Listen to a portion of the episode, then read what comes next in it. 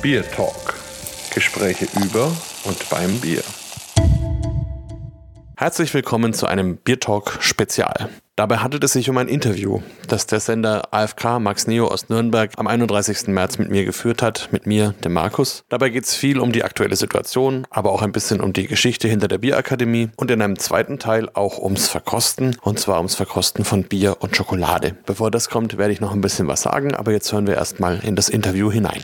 Ein ganz herzliches Hallo, liebe Max Neo-Freunde, an diesem ja wunderschönen nächsten Isolationstag. Und weil wir alle nicht in den Biergarten können und alle auch kein Bier genießen können, außen mit Freunden, haben wir uns von Max Neo gedacht, wir holen uns einfach das Thema Bier in die Sendung.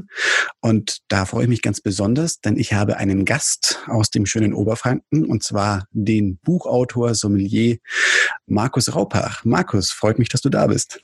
Ja, schön, dass ich hier sein kann. Auch besonders schön, wir halten nicht nur eineinhalb Meter Sicherheitsabstand, sondern gleich sechzig Kilometer. Ist vielleicht auch nicht allzu schlecht. Du, ähm, sag mal, um dich vielleicht erstmal unseren Max-Neo-Hörern so ein bisschen vorzustellen. Ähm, mittlerweile wirst du ja auch der Bierpapst Frankens, glaube ich, genannt. Du hast aber Germanistik und Geschichte studiert. Und wie bist du denn von dem zum Bier gekommen? Naja, ich meine, grundsätzlich liegt dem Germanisten das Thema Alkohol ja nicht so fern.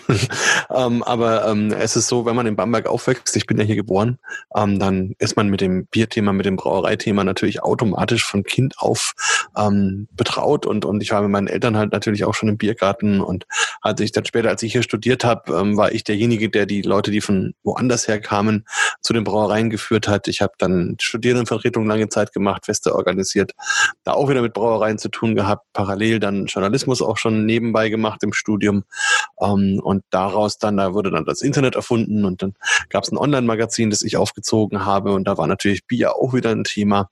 Daraus wurde dann eine Werbeagentur, wieder mit viel Gastro und Brauereien, äh, und dann die ersten Bücher. Und dann kamen auch gleich die Leserzuschriften, dass man Bücher, ja, Kneipen und so ist ganz nett, aber macht doch mehr über das Thema Bier und Biergärten und so. Daraus wurde dann immer mehr, bis wir dann am Ende sogar gesagt haben, wir machen eine eigene Firma draus, die dann die Deutsche Bierakademie geworden ist.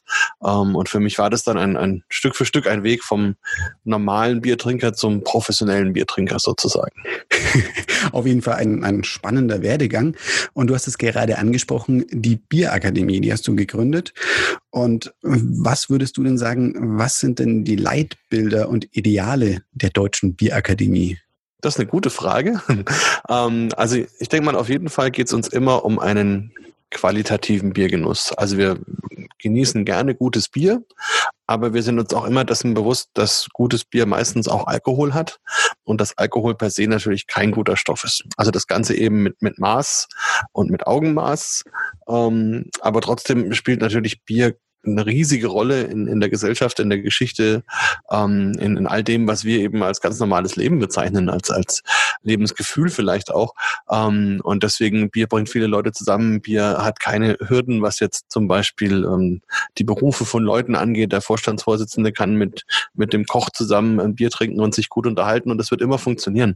Äh, und man hat da auch kein nobles Getue, oft wie es vielleicht beim Wein manchmal der Fall ist. Ähm, also es ist einfach ein sehr, sehr angenehmes Getränk, was Menschen zusammenbringt, was schon immer in der Geschichte der Menschheit ähm, dazugehört hat und wo, was sich, glaube ich, auch keiner aus Franken wegdenken kann. Im Wort Bierakademie steckt ja Akademie drin, und äh, Akademie heißt ja schon eine gewisse Expertise im Wissen, und du bist auch als Experte und Juror weltweit unterwegs, soweit ich weiß, in Brasilien, Italien, China, um nur einige Länder zu nennen. Mhm. Wie, wie kam es denn dazu? Ja, das hat sich auch so ein bisschen entwickelt. Also ähm, wir haben die Bierakademie gegründet, haben dann angefangen, Biersommeliers auszubilden, ähm, angefangen auch für Brauereien zu arbeiten, dort das Personal auszubilden, weiterzubilden. Ähm, und dann kam die erste Einladung zu einem Bierwettbewerb als Juror äh, zu kommen. Das war, glaube ich, sogar schon der European Beer Star, ähm, was in Europa so der größte Wettbewerb ist. Uh, und da ist man dann als Juror am Tisch und bewertet Biere, die eingesendet worden sind. Und was dann eben passiert ist, wenn du bei so einem Wettbewerb bist und dich einigermaßen gut verhältst, ähm, lernst du ja die anderen Juroren auch kennen und die wiederum spielen teils auch mal wichtige Rollen bei anderen Wettbewerben. Und wenn die sagen, okay, ich habe da jetzt einen kennengelernt aus Deutschland, der macht das ganz gut, dann laden die mich dann zum Beispiel wieder ein nach Japan oder nach Brasilien oder nach Chile oder sonst wohin. Ähm, und dann trifft man da wieder auf andere Leute und so entwickelt sich das, dass man in so einer Art Community dann drin ist. Äh, und das ist wirklich ganz, ganz toll. Also auf die Art ein Land zu bereisen, ich glaube, schöner geht's eigentlich nicht. So, als letzte Frage jetzt für den ersten Ersten Teil des Interviews. Was ist denn dein schönstes oder lustigstes Erlebnis mit Bier? Also es gibt natürlich viele lustige Erlebnisse, die man da so im Laufe der Zeit hat, aber wenn ich mich zum Beispiel erinnere, ich war letztes Jahr in Chile, ähm, zum ersten Mal bei deren nationalen Wettbewerb dabei, ähm, und ich habe dann durch die ganzen Flüge und so weiter es geschafft, eine Flasche Schlenkerla Doppelbock Eiche, ähm, ein Jahrgangsbier, ähm, mitzunehmen, praktisch auf die andere Seite der Erde, und da waren wir eben an, an dem Tisch zusammen und dann habe ich am Ende, als wir da fertig waren, gesagt, jetzt habe ich noch was ganz Besonderes für euch und habe dieses Schlenkerla Eiche Doppelbock rausgeholt. Und da waren Leute am Tisch wirklich aus der ganzen Welt, also aus Japan, aus U S A, aus Brasilien, ähm, und die haben alle gesagt, wirklich alle, ähm, dass sie das Bier kennen, aber noch nie getrunken haben, und waren dann total begeistert. Und wir hatten dann wirklich nochmal so eine halbe Stunde, wo alle fasziniert und begeistert mit mir zusammen diese eine Flasche Bamberger Bier getrunken haben. Ähm, und das fand ich schon einen ganz tollen Moment. Also, dass man wirklich so seine Heimat, seine Kultur da auch mitbringen kann und den Leuten nahebringen kann. Wir hatten es ja im ersten Teil des Interviews schon, du bist Experte und Juror auch in Ländern wie zum Beispiel Brasilien, Italien und China. Gerade die letzten beiden sind ja sehr hart auch von der derzeitigen Corona-Thematik betroffen.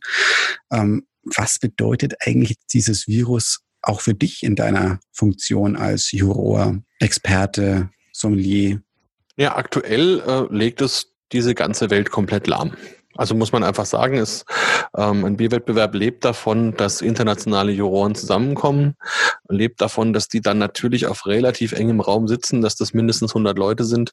Dann gibt's die Servicekräfte drumherum, die nochmal fünfzig, sechzig, siebzig Leute sind, ähm, und dementsprechend ist das alles momentan nicht durchführbar.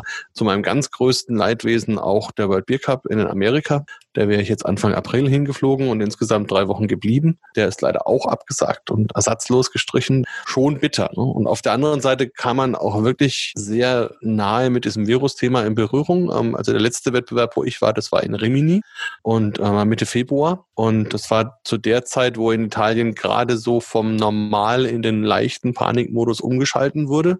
Das heißt, an den letzten Tagen in Rimini war es schon so, dass es eine Eingangskontrolle gab mit Temperaturmessungen und so weiter. Aber wir haben im Nachhinein eben erfahren, dass mindestens einer von den Brauern an Corona jetzt gestorben ist. Und insofern, also wie gesagt, wer weiß, wenn, wenn das eine Woche später gewesen wäre oder ich noch länger geblieben wäre, wäre ich sicherlich damit dort vor Ort auch in Berührung gekommen. Also es hat einige, glaube ich, auch kalt erwischt. Auf jeden Fall, ganz zweifelsohne, und natürlich auch tragisch, wenn du erzählst von dem Todesfall eines Brauers, mhm. wenn eigentlich so ein schönes Thema wie Bier und gemeinsam zelebrieren und genießen, dann leider so eine tragische Wendung nimmt. Was glaubst du denn als Experte, was macht es denn auf kurz oder lang mit unseren fränkischen Brauereien?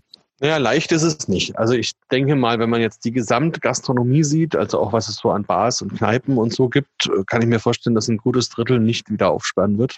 Also wenn das jetzt noch so weitergeht, mindestens bis Mai, Ende Mai, Anfang Juni oder so mit den mit der Vollsperrung und danach Stück für Stück, ähm, da werden es viele nicht schaffen, glaube ich. Ähm, einfach, einfach weil das die, die Durststrecke im wahrsten Sinn dazwischen einfach zu lang war. Und was eben auch noch ein bisschen mitspielt, ist, ich glaube auch, dass die Welt oder vor allem die Konsumwelt danach nicht dieselbe sein wird wie vorher. Und darauf sind die, glaube ich, auch nicht vorbereitet. Also viele Brauer, mit denen ich jetzt gesprochen habe, die sagen halt, naja, das stehen wir jetzt durch und dann haben wir im Sommer unser großes Bierfest. Ähm, da kommen dreihunderttausend Leute und da haben wir dann unseren Umsatz fürs ganze Jahr wieder drin. Ähm, das wird eben nicht so sein. Also ich kann mir nicht vorstellen, dass in diesem Jahr eine Veranstaltung in irgendeinem größeren Maßstab noch stattfinden wird. Und es wird auch, die Bevölkerung wird sich verändert haben, die Sensibilität wird sich verändert haben. Also gibt es ganz, ganz viele Fragestellungen, die man jetzt schon angehen kann und angehen sollte, wenn man das gut überstehen will. Und das ist, glaube ich, sehr vielen nicht bewusst. Viele denken jetzt, okay, sie kriegen halt vom Staat irgendwie vielleicht Geld oder Kredit oder wie auch immer. Dann überleben sie das und machen danach ihre Türen wieder auf und alles ist wie vorher. Und das wird, glaube ich, nicht so sein. Du hast es angesprochen, dass sich jetzt schon die Brauereien Gedanken machen sollten. Was wären denn deiner Meinung nach Strategien für und auch nach der Krise? Ja, also das eine ist, denke ich mal, die Betriebsabläufe an und für sich. Zum Beispiel, wie die Hygiene organisiert ist, wie die Ausbildung in Sachen Hygiene ist. Also muss es zum Beispiel, wenn ich jetzt eine Spülküche habe oder sowas, kann ich da vielleicht einen kleineren Personenkreis haben, der sich darum kümmert, der dann dafür aber auch speziell geschult ist. Wie muss ich das mit dem Spülen machen? Es gab ja die große Diskussion nach dem Interview mit dem Virologen Drosten, der sich für Flaschenbier ausgesprochen hat, weil er eben Bier aus Gläsern nur bedingt sicher gefunden hat. Das rührt halt daher, dass auf manchen Festen immer noch das Bier einfach nur durch Wasser geschwankt wird. Auch da muss man einfach die Abläufe anders denken, muss man sich überlegen, wie kriege ich das hygienisch sicherer und sauberer hin. Auf der anderen Seite geht es natürlich auch darum, wie, wenn sich die Gäste anders verhalten. Also wie kann ich als Brauerei, als Gastronomie dieses Potenzial dann eben mit rübernehmen in die nächste Zeit? Also kann ich mir vielleicht irgendwie mit, mit anderen zusammen einen Lieferservice aufbauen, wo es auch Sinn macht, mit kleineren Mengen irgendwie zu den Leuten zu kommen. Ja, also in, in ganz vielerlei Hinsicht, glaube ich, ist da jetzt einfach Veränderung da und Veränderungspotenzial auch da.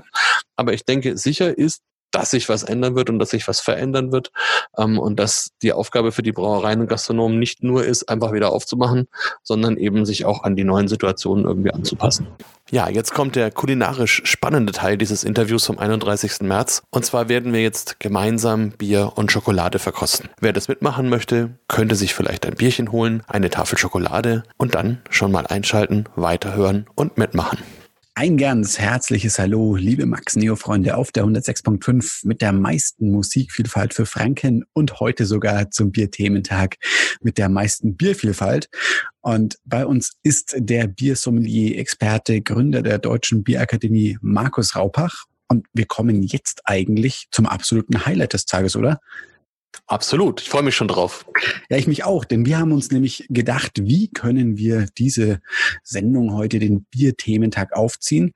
Und dann kam Markus auf die Idee, Mensch, wir könnten doch so einen kleinen Verkostungs-Crashkurs machen. Und das ist wirklich was ganz Besonderes, denn normalerweise, wenn gerade nicht ein Virus unseren Lebensalltag bestimmt, da gibt er solche Kurse und Seminare eben im Rahmen der Bierakademie und die kosten was. Und ihr könnt sie heute mal quasi einen Crashkurs gratis mitmachen. Das ist doch mal was.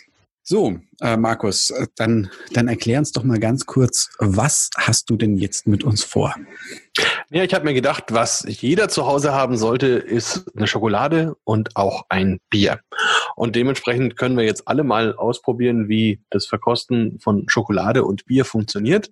Ähm, natürlich würde ich für ein Seminar jetzt eine bestimmte Schokolade und ein bestimmtes Bier raussuchen, wo ich mir entweder vorher schon durch Versuch eben rausgearbeitet habe, dass das funktioniert, oder wo ich vielleicht einfach bestimmte Effekte zeigen will oder auch mal bewusst zeigen will, dass es nicht funktioniert. Das können wir jetzt natürlich nicht machen, weil jeder verschiedene Schokoladen und verschiedene Biere hat.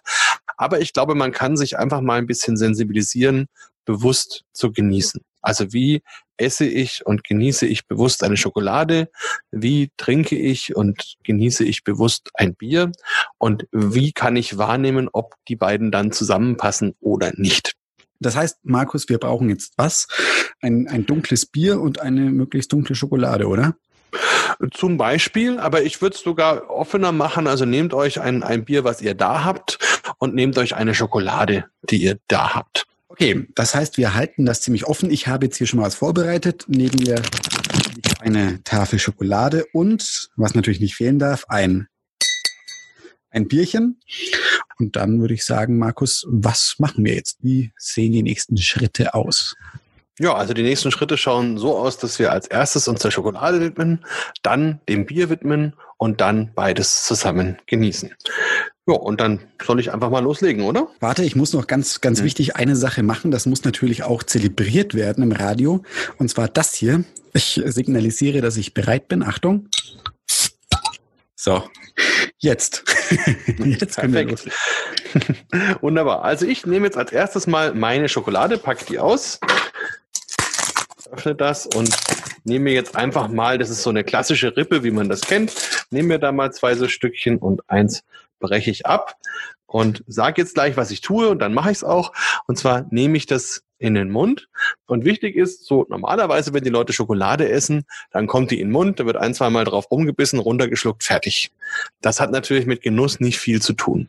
sondern Schokolade will wirklich genossen werden. Das bedeutet, man nimmt das Stück Schokolade in den Mund und man kann schon vorher, wenn man das zum Beispiel bricht, jede Schokolade hört sich anders an, wenn sie bricht. Ähm, wenn man sie dann anlangt, hat die jede Schokolade auch eine andere Oberfläche, eine andere, andere haptische Wahrnehmung. Und dann tue ich das in den Mund und habe das dann im Mund und lasse die Schokolade langsam schmelzen. Und während die schmilzt, entfaltet sie ihre Aromen. Also wenn ich jetzt eine Bitterschokolade habe zum Beispiel, dann habe ich nur Kakaomasse und Zucker. Das heißt, da entfalten sich natürlich die Süße, aber nach und nach auch die Aromen aus dem Kakao. Das sind Röstaromen, das sind eben klassische Kakaoaromen. Das kann auch ins Fruchtige gehen, da kann man so kirschige Aromen zum Beispiel wahrnehmen und sowas, manchmal auch ein bisschen Säure. Das ist ganz spannend. Habe ich eine Milchschokolade, dann ist da neben dem Zucker und der Kakaomasse eben auch noch Milchpulver drin. Ähm, Da kommen dann Laktose, solche Aromen, die Milcharomen, das Ganze wird weicher, wird geschmeidiger. Es ist weniger von den Röstaromen drin, deutlich weniger Kakaomasse, ungefähr genauso viel Zucker, also das verändert sich nicht, sind immer so um die fünfzig Gramm. Ähm, Und wenn ich eine weiße Schokolade habe, vielleicht der eine oder andere von euch steht da drauf, ähm, da ist es so, dass eben die Kakaomasse getrennt wird. Das heißt, die festen Bestandteile von der Kakaobohne kommen raus und nur die Kakaobutter kommen in die Schokolade. Und dafür kommt dann noch ein größerer Anteil Milchpulver dazu. Also habe ich im Grunde nur Kakaobutter, Milchpulver und Zucker. Das heißt, ich habe fast keine Röstaromen mehr, dafür aber noch mehr von dieser Geschmeidigkeit, noch mehr von diesen milchigen Aromen. Und insgesamt entfaltet sich das dann eben, je nachdem, welche Schokolade ihr jetzt habt, im Mund. Und nach und nach erfüllt der ganze Mund sich mit diesen Aromen. Und wenn ihr das so geschmeckt habt, dann dürft ihr auch gerne mal runterschlucken und einfach so ein bisschen nachfühlen, nochmal nachdenken, so an eure Geschmacksknospen, ein paar Fragezeichen senken, wie senden, so wie ist das das, wie was bleibt da an Aroma, verändert sich das und wann ist es dann weg? Also wie lange ist es bei mir geblieben? Das mache ich jetzt dann gleich auch mal. Während der Zeit kannst du mir dann die nächste Frage stellen. Und wenn wir dann damit fertig sind, dann kümmern wir uns natürlich ums Bier. Okay, die nächste Frage. Ja, gibt es denn aus Sommelier-Sicht irgendwas, das man wirklich schmecken sollte? Also ganz gibt es da eine Allgemeingültigkeit oder ähm, kann da jeder etwas ganz Individuelles schmecken? Also ganz individuell ist natürlich schwierig, weil der Grundstoff bei der Schokolade ist natürlich die Kakaomasse. Also das heißt, wer jetzt überhaupt keine typischen Kakaoaromen schmeckt, naja, der hat entweder eine falsche Schokolade gekauft oder hat wirklich in der Sensorik ein Problem. Glaube ich aber nicht. Ähm, aber es ist zum Beispiel so, dass die meisten kommerziellen Schokoladen, also die klassischen großen Marken, die man aus dem Supermarkt kennt, enthalten eben nicht nur Zucker, Kakaobutter und Milchpulver, sondern die enthalten oft auch noch Vanille. Und das ist ein Aroma, das doch viele wahrnehmen. Das wird deswegen reingetan, ist zum Beispiel auch in vielen Broten drin, weil Leute das eben als angenehm empfinden. Vanille ist immer so ein, so ein Hübschmacher sozusagen, das mögen alle Leute gerne. Und das werden viele wahrscheinlich wahrnehmen, wenn sie die Schokolade schmecken, dass eben so dieser leichte vanillige Ton da auch mit drin ist. Und Vanille ist relativ nah sensorisch an Karamell. Also sprich, viele werden vielleicht auch so ein leichtes Karamellaroma schmecken. Und dann kommen wir eben schon so rüber ins Röstige. Wer eine dunkle Schokolade hat, für den sind vielleicht auch so Aromen drin, die an Kaffee erinnern, an Espresso oder vielleicht so an frische Kaffeebohnen, wenn man da drauf rumkaut. Ähm, das kann durchaus sein. Ne? Und wer die weiße Schokolade hat, der hat dann eher wirklich dieses buttrige, ja, eher, eher wirklich milchige Aroma und sehr süße. Und da ist dann relativ wenig Kakao an sich zu schmecken. Ja, wunderbar, aber ohne, dass ich jetzt äh, ungeduldig äh, wirke. Ja, ja, wir müssen weitermachen, ich weiß, ja, ich weiß. Nein, nein, aber wann kommt, wann kommt endlich das Bier ins Spiel? Ja, genau, jetzt. Also, ja, weil der Trick ist ja der, ich muss die Dinge ja erstmal einzeln wahrnehmen, bevor ich das Zusammenspiel erleben kann. Okay. Also deswegen ist es ganz wichtig, dass ich mir jetzt erstmal einen Eindruck verschafft habe von der Schokolade und jetzt wissen wir, wie die schmeckt, das ist schon mal gut. Und als nächstes machen wir jetzt das Bierchen auf, mache ich auch mal. So, und da ist es natürlich jetzt wieder genauso. Also ich kann bei einem Bier auch zum Beispiel vorher mal schauen, wie das ausschaut. Ich sehe die Farbe, ich sehe den Schaum. Ich kann dann reinriechen. Also ich habe jetzt zum Beispiel tatsächlich ein englisches Bier, ein I P A. Das hat sehr fruchtige Aromen für mich jetzt hier, so Mango, Litchi in diese Richtung. Aber wer jetzt zum Beispiel ein dunkles hat, der wird zum Beispiel auch wieder eher so Röstaromen riechen, vielleicht so keksig oder auch getreidige Aromen, vielleicht sogar Richtung Kaffee und, und Schokolade, je nachdem, was es eben für ein Bier ist. Und wenn er einen Weizen hat, der wird vielleicht fruchtige Aromen riechen. nach Banane zum Beispiel, leicht Zitrusaromen, ähm, sowas kann man dann haben. Dann nimmt man den ersten Schluck und äh, bei dem ersten Schluck ist es so, dass man den Himbeer ein bisschen im Mund lässt, damit er auch etwas wärmer wird, äh, ein bisschen hin und her schwankt und dann im Mund runterschluckt und durch die Nase wieder ausatmet. Also wichtig, erst runterschlucken, dann durch die Nase ausatmen, sonst kann das ein bisschen kritisch werden. Ähm, und dann auch wieder reinspüren, wie hat mir das denn jetzt geschmeckt? Wie war die Bittere von diesem Bier? Man kann dann auch nochmal einen Schluck nehmen, das Ganze nochmal produzieren und schauen, okay, ähm, wie ist es denn am Anfang, wenn es in den Mund kommt? Da sind viele Biere erstmal ein bisschen süß. Und dann geht diese Süße meistens über, zum Beispiel in Honigaroma, in Getreidearoma ähm, und verwandelt sich Stück für Stück, bis es dann hinten raus leicht bitter wird. Und diese Bittere nach dem Trinken bleibt dann oft im Mund, bleibt relativ lang und fängt dann an, den Mund so ein bisschen auszutrocknen. Und das ist eigentlich das Geheimnis eines guten Bieres, dass es nach dem Trinken den Mund so austrocknet, dass ich richtig wieder Lust bekomme, den nächsten Schluck zu nehmen. Und jeder Brauer, der das gut hinbekommt, hat natürlich was Gutes gemacht, weil dann kann ich auch viel Bier verkaufen, unterm Strich. Also würde ich das nochmal probieren, einen Schluck nehmen und erstmal sich auf dieses Bier einlassen und das Bieraroma genießen. Muss ich jetzt auch nochmal schnell machen. Ja, ich, ich tue dir das mal jetzt hier nachmachen und schenke mir erstmal was ein. Na, das hört sich doch auch schon mal gut an. Ja, na, das ist äh, schon so ein schönes Geräusch, ne? Das ist ähm, wunderbar. Ja, ich hab, ja, eben, also Bier ist toll, dem kann man sogar einfach nur zuhören und das ist schon toll. Ja, also, faszinierend. Das stimmt. Ich habe sogar ein Glas aus einer, naja gut, wir hatten es vorhin über I P A, äh, über Pils meine ich. Äh, mhm. Mein Glas äh, stammt auch aus Böhmen. Allerdings nicht aus Pilsen, sondern dem anderen großen Ort. Du weißt, welchen ich meine. Ah, Budweiser. Oder Budvar. Budvar, genau. Budvar. So kann man es natürlich auch. Ja, ist auch spannend. Also ähm, da gab es ja große Prozesse und es gibt ja in Amerika einen Budweiser und es gibt in Tschechien eben das Budweiser und die haben in der Tat dann nach der Wende miteinander prozessiert und deswegen gibt es in Deutschland zum Beispiel kein amerikanisches Budweiser, weil das eben tschechisches Hoheitsgebiet ist sozusagen. Die dürfen in der E U ihr Bier als Budweiser verkaufen. Also auch also, ganz spannende Geschichte. Ja, ich war in den U S A, von daher kann ich sagen, es ist auch kein Verlust, würde ich jetzt mal Ja, haben. Nicht wirklich. ähm, aber kam da, also ich, ich weiß ja, da steckt ja die Anheuser Busch dahinter. Mhm. Ähm, Hat der, der Chef damals das ganz bewusst äh, Budweiser genannt, weil er dachte, oh, da gibt's äh, in, in Tschechien so ein gutes Bier, ich nehme jetzt einfach den Namen oder weiß man da was dazu? Naja, also was man dazu weiß ist, also erstens grundsätzlich sind es ja auch zwei deutsche Einwanderer gewesen, der Eberhard Anheuser und der Thomas Busch und ähm, also waren sehr viele amerikanische Brauer aus der zweiten Generation, waren eben eher deutschsprachige Einwanderer ähm, und zu dieser Zeit, muss man sich auch vorstellen, als Amerika als, als Land entstanden ist, erstmal als englische Kolonie, da waren natürlich die Einwanderer alles Engländer und die haben die englische Bierkultur und die englische Braukunst mitgebracht, hat aber nicht wirklich jemand interessiert, weil die Einwanderer gesagt haben, also beim Bier, da halte ich es mit der Heimat, ich trinke weiter englisches Importbier. Und erst als die U S A dann ein selbstständiger Staat wurden, hat es einfach mit zur Unabhängigkeit gehört, dass man jetzt amerikanisches Bier trinkt. Und dann kam die Einwanderungswelle der Deutschen ähm, und Österreicher, so im achtzehnten, neunzehnten Jahrhundert. Und die haben die deutsche und österreichische Bierkultur mitgebracht und auf einmal hat sich das ganze Land Amerika verändert von einem englischen Bierkulturland in ein deutsches Bierkulturland. Und überall sind dann deutschsprachige Brauereien aus dem äh, Boden gesprossen. Es gab große Kolonien auch deutscher Einwanderer, einfach die natürlich ihre Biere getrunken haben. Es gab jede Menge Vereine, Traditionsvereine, Trachtenvereine, alles Mögliche, die eben auch natürlich mit ihrem Bier jeweils verbunden waren. Und eigentlich war in den U S A die Bierkultur komplett deutsch geprägt. Und da haben eben auch so Brauereien dazugehört wie Miller oder, oder eben das heutige Budweiser, ähm, Budweiser, Anheuser, A B Inbev. Ähm, und bis zum Ersten Weltkrieg war das auch alles gut und schön, aber dann waren die beiden Länder auf einmal Feinde.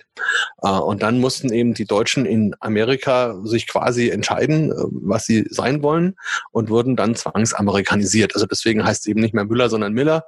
Äh, und, und bei vielen anderen Brauereien auch ähm, wurde es einge Englisch sozusagen und deswegen klingen auch viele ehedem deutsche Brauereien gar nicht mehr so deutsch, obwohl sie es nach wie vor immer noch sind.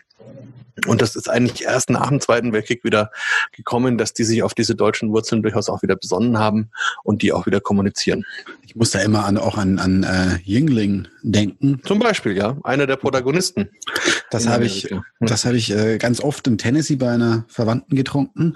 Und ich fand das auch gar nicht so schlecht, dafür, dass es ja auch so ein, so ein Massenprodukt ist da drüben, zumindest in den Südstaaten eben. Ähm, Pennsylvania, glaube ich, kommt Yuengling her. Mhm. Hm, genau. Ja. Und dann liest man sich mal die Geschichte vom Yuengling durch und äh, es hieß ja wirklich mal Yuengling, so wie das deutsche Wort, das dann halt irgendwie zu äh, mit Y, Ying, Yuengling. Richtig, wurde. Genau. Also wir haben nur das Y vorne geändert und das Ü eben zu einem U E. Ähm, aber an sich ist es nach wie vor dasselbe. Da gibt es auch ein ganzes Buch dazu. Also wer da Interesse hat, das ist total spannend, weil eben die Biergeschichte auch sehr mit der mit der echten Geschichte verwoben ist sozusagen. Also die haben dann auch die Armeen beliefert zum Beispiel. Ähm, und mittlerweile ist es so, dass die ähm, also wir sagen immer Massenbier dazu, aber man muss andersrum einfach sehen, ähm, also wir haben ja auch Brauereien, die sehr, sehr viel Bier machen und letzten Endes kann man ja keinem Laden vorwerfen, dass er wirtschaftlich erfolgreich ist. Also ich denke, wenn, wenn eine Brauerei wie Oettinger zum Beispiel vier Millionen Hektoliter Bier macht und das am deutschen Markt verkaufen kann, ähm, dann ist das prinzipiell mal ein Erfolg. Also es gibt ganz viele Brauer, wenn ich fragen würde, würdest du gerne vier Millionen Hektoliter verkaufen, würden die alle sagen, ja.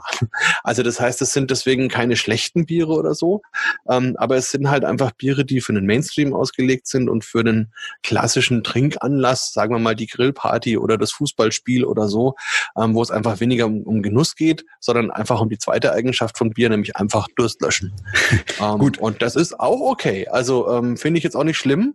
Ähm, und die haben das halt quasi perfektioniert und dafür gibt es jetzt ja eben diese Craft-Bier-Bewegung, die die andere Seite wieder ein bisschen reinbringt. War jetzt meinerseits auch nicht wertend gemeint, tatsächlich. Ähm Bei Yuengling, ich habe es, wie gesagt, immer gern getrunken. Mhm. Allerdings, also in Tennessee, ich meine, ähm, ich glaube, das ist jetzt eher so Privatgespräch, Markus.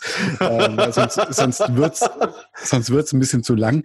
Ähm, aber tatsächlich, weil, ich meine, ich würde hier nie auf die Idee kommen, Miller oder ein Yuengling oder ich habe, was habe ich neulich mal bei einer Tankstelle bei uns entdeckt? Ähm, das Red Tire, glaube ich, heißt das. Ähm, so ein eigentlich ein jamaikanisches Bier, glaube ich. Ähm, Aber ja, kann sein, mittlerweile gibt es so viel Zeug, das ist unglaublich. Und ähm, weißt du, in den U S A dachte ich mir mal, es schmeckt doch eigentlich, ist doch eigentlich ganz lecker. Und in Deutschland, wenn ich mir da mal eins gekauft habe, einfach nur so aus nostalgischen Gründen, das hat nie geschmeckt. Und dann, klar, hat mir mal irgendjemand gesagt, ja Sven, überleg doch mal, wenn du in New Orleans bist, äh, in French Quarter, wenn es neunzig oder zweiundneunzig Prozent Luftfeuchtigkeit hat, wenn es fünfunddreißig bis achtunddreißig Grad Celsius hat, mhm. hast du da Bock, irgendein Kellerbier oder ein Schwarzbier zu trinken? Oder ist so ein wässriges Miller, Bud Light, was auch immer, in der Hitze und in der Luftfeuchtigkeit nicht genau das Richtige? Und ja, stimmt so halt. Stimmt halt tatsächlich, ne? Aber Yuengling hat halt bei mir so ein bisschen gelitten, aber eher aus politischen Gründen, weil die ja auch super konservativ und eigentlich schon fast ein bisschen rechtsnational sind, was ich so mitbekommen habe als Journalist. Ich weiß nicht, ob das stimmt, aber... Ja, da müsste ich jetzt selber wieder nachschauen. Also ich finde es ganz spannend, weil es ist eine der wenigen Brauereien, wo es eben eine komplette Biografie des Unternehmens gibt, ähm, und die liest sich wirklich toll. Also das, und da gibt's wenige, wo das so gut dokumentiert ist. Und du hast einfach gerade so die Geschichte rund um die Unabhängigkeit danach.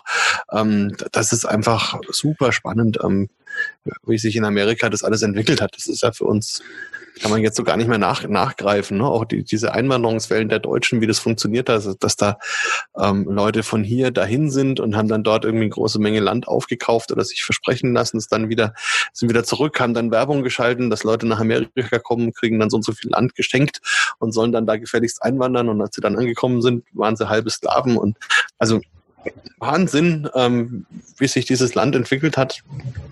Und äh, vielleicht direkt viel von dem ist heute immer noch so ein bisschen in dieser Kultur da drin. Ähm, wer weiß. Auf jeden Fall spannend. Definitiv. Okay, weißt du noch, wo wir stehen geblieben waren bezüglich... Ja, wir hatten das Bier genossen. Da kann ich auch gut einsteigen. Okay, gut, dann... Soll ich? The stage is yours.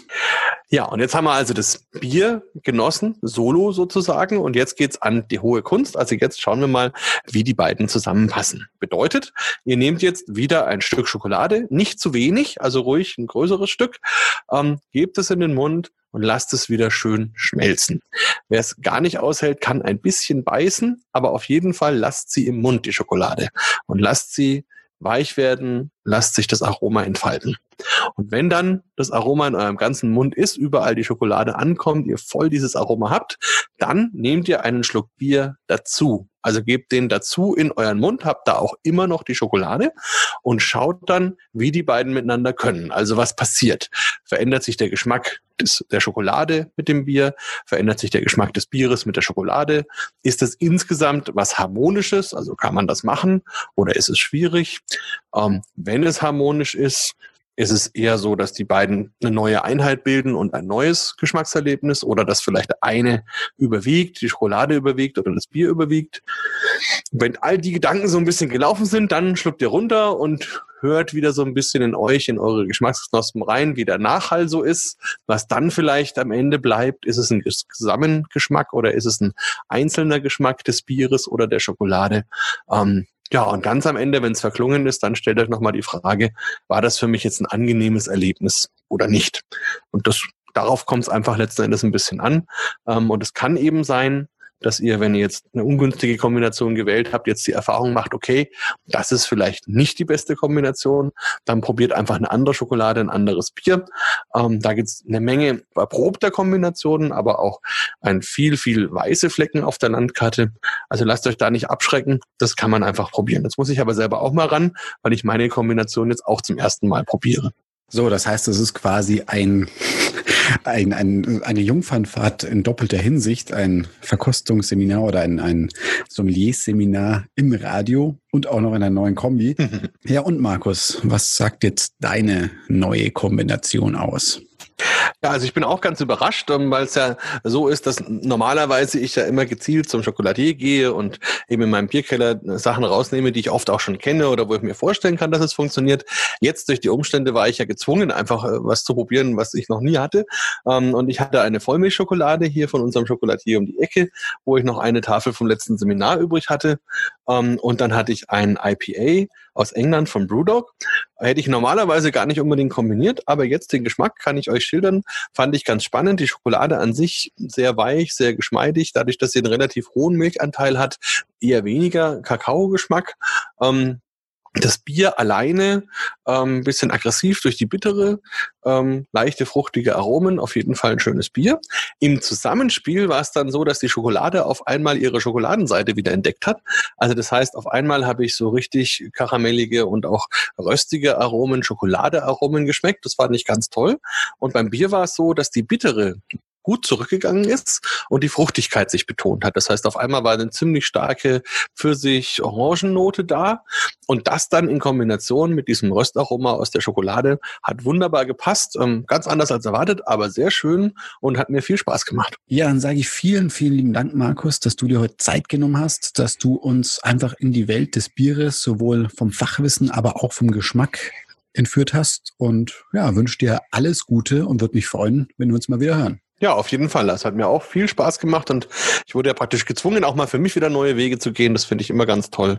Und insofern, ja, freue ich mich auch aufs nächste Mal und wünsche allen da draußen eine schöne und gesunde Zeit. Lieben Dank, Markus und liebe Max Neo Freunde. Wenn ihr mehr zur Bierakademie wissen wollt, könnt ihr gerne mal reinklicken auf w w w punkt bierakademie punkt net. Ich hoffe, dieser kleine Biertalk-Spezial hat euch auch Spaß gemacht. Bedanke mich sehr beim Team von A F K Max Neo in Nürnberg und bei Sven Grillenberger im Speziellen, auch dafür, dass wir die Audiodateien verwenden durften und freue mich dann, wenn wir uns wieder hören beim nächsten Biertalk. Biertalk, der Podcast rund ums Bier. Alle Folgen unter w w w punkt biertalk punkt de.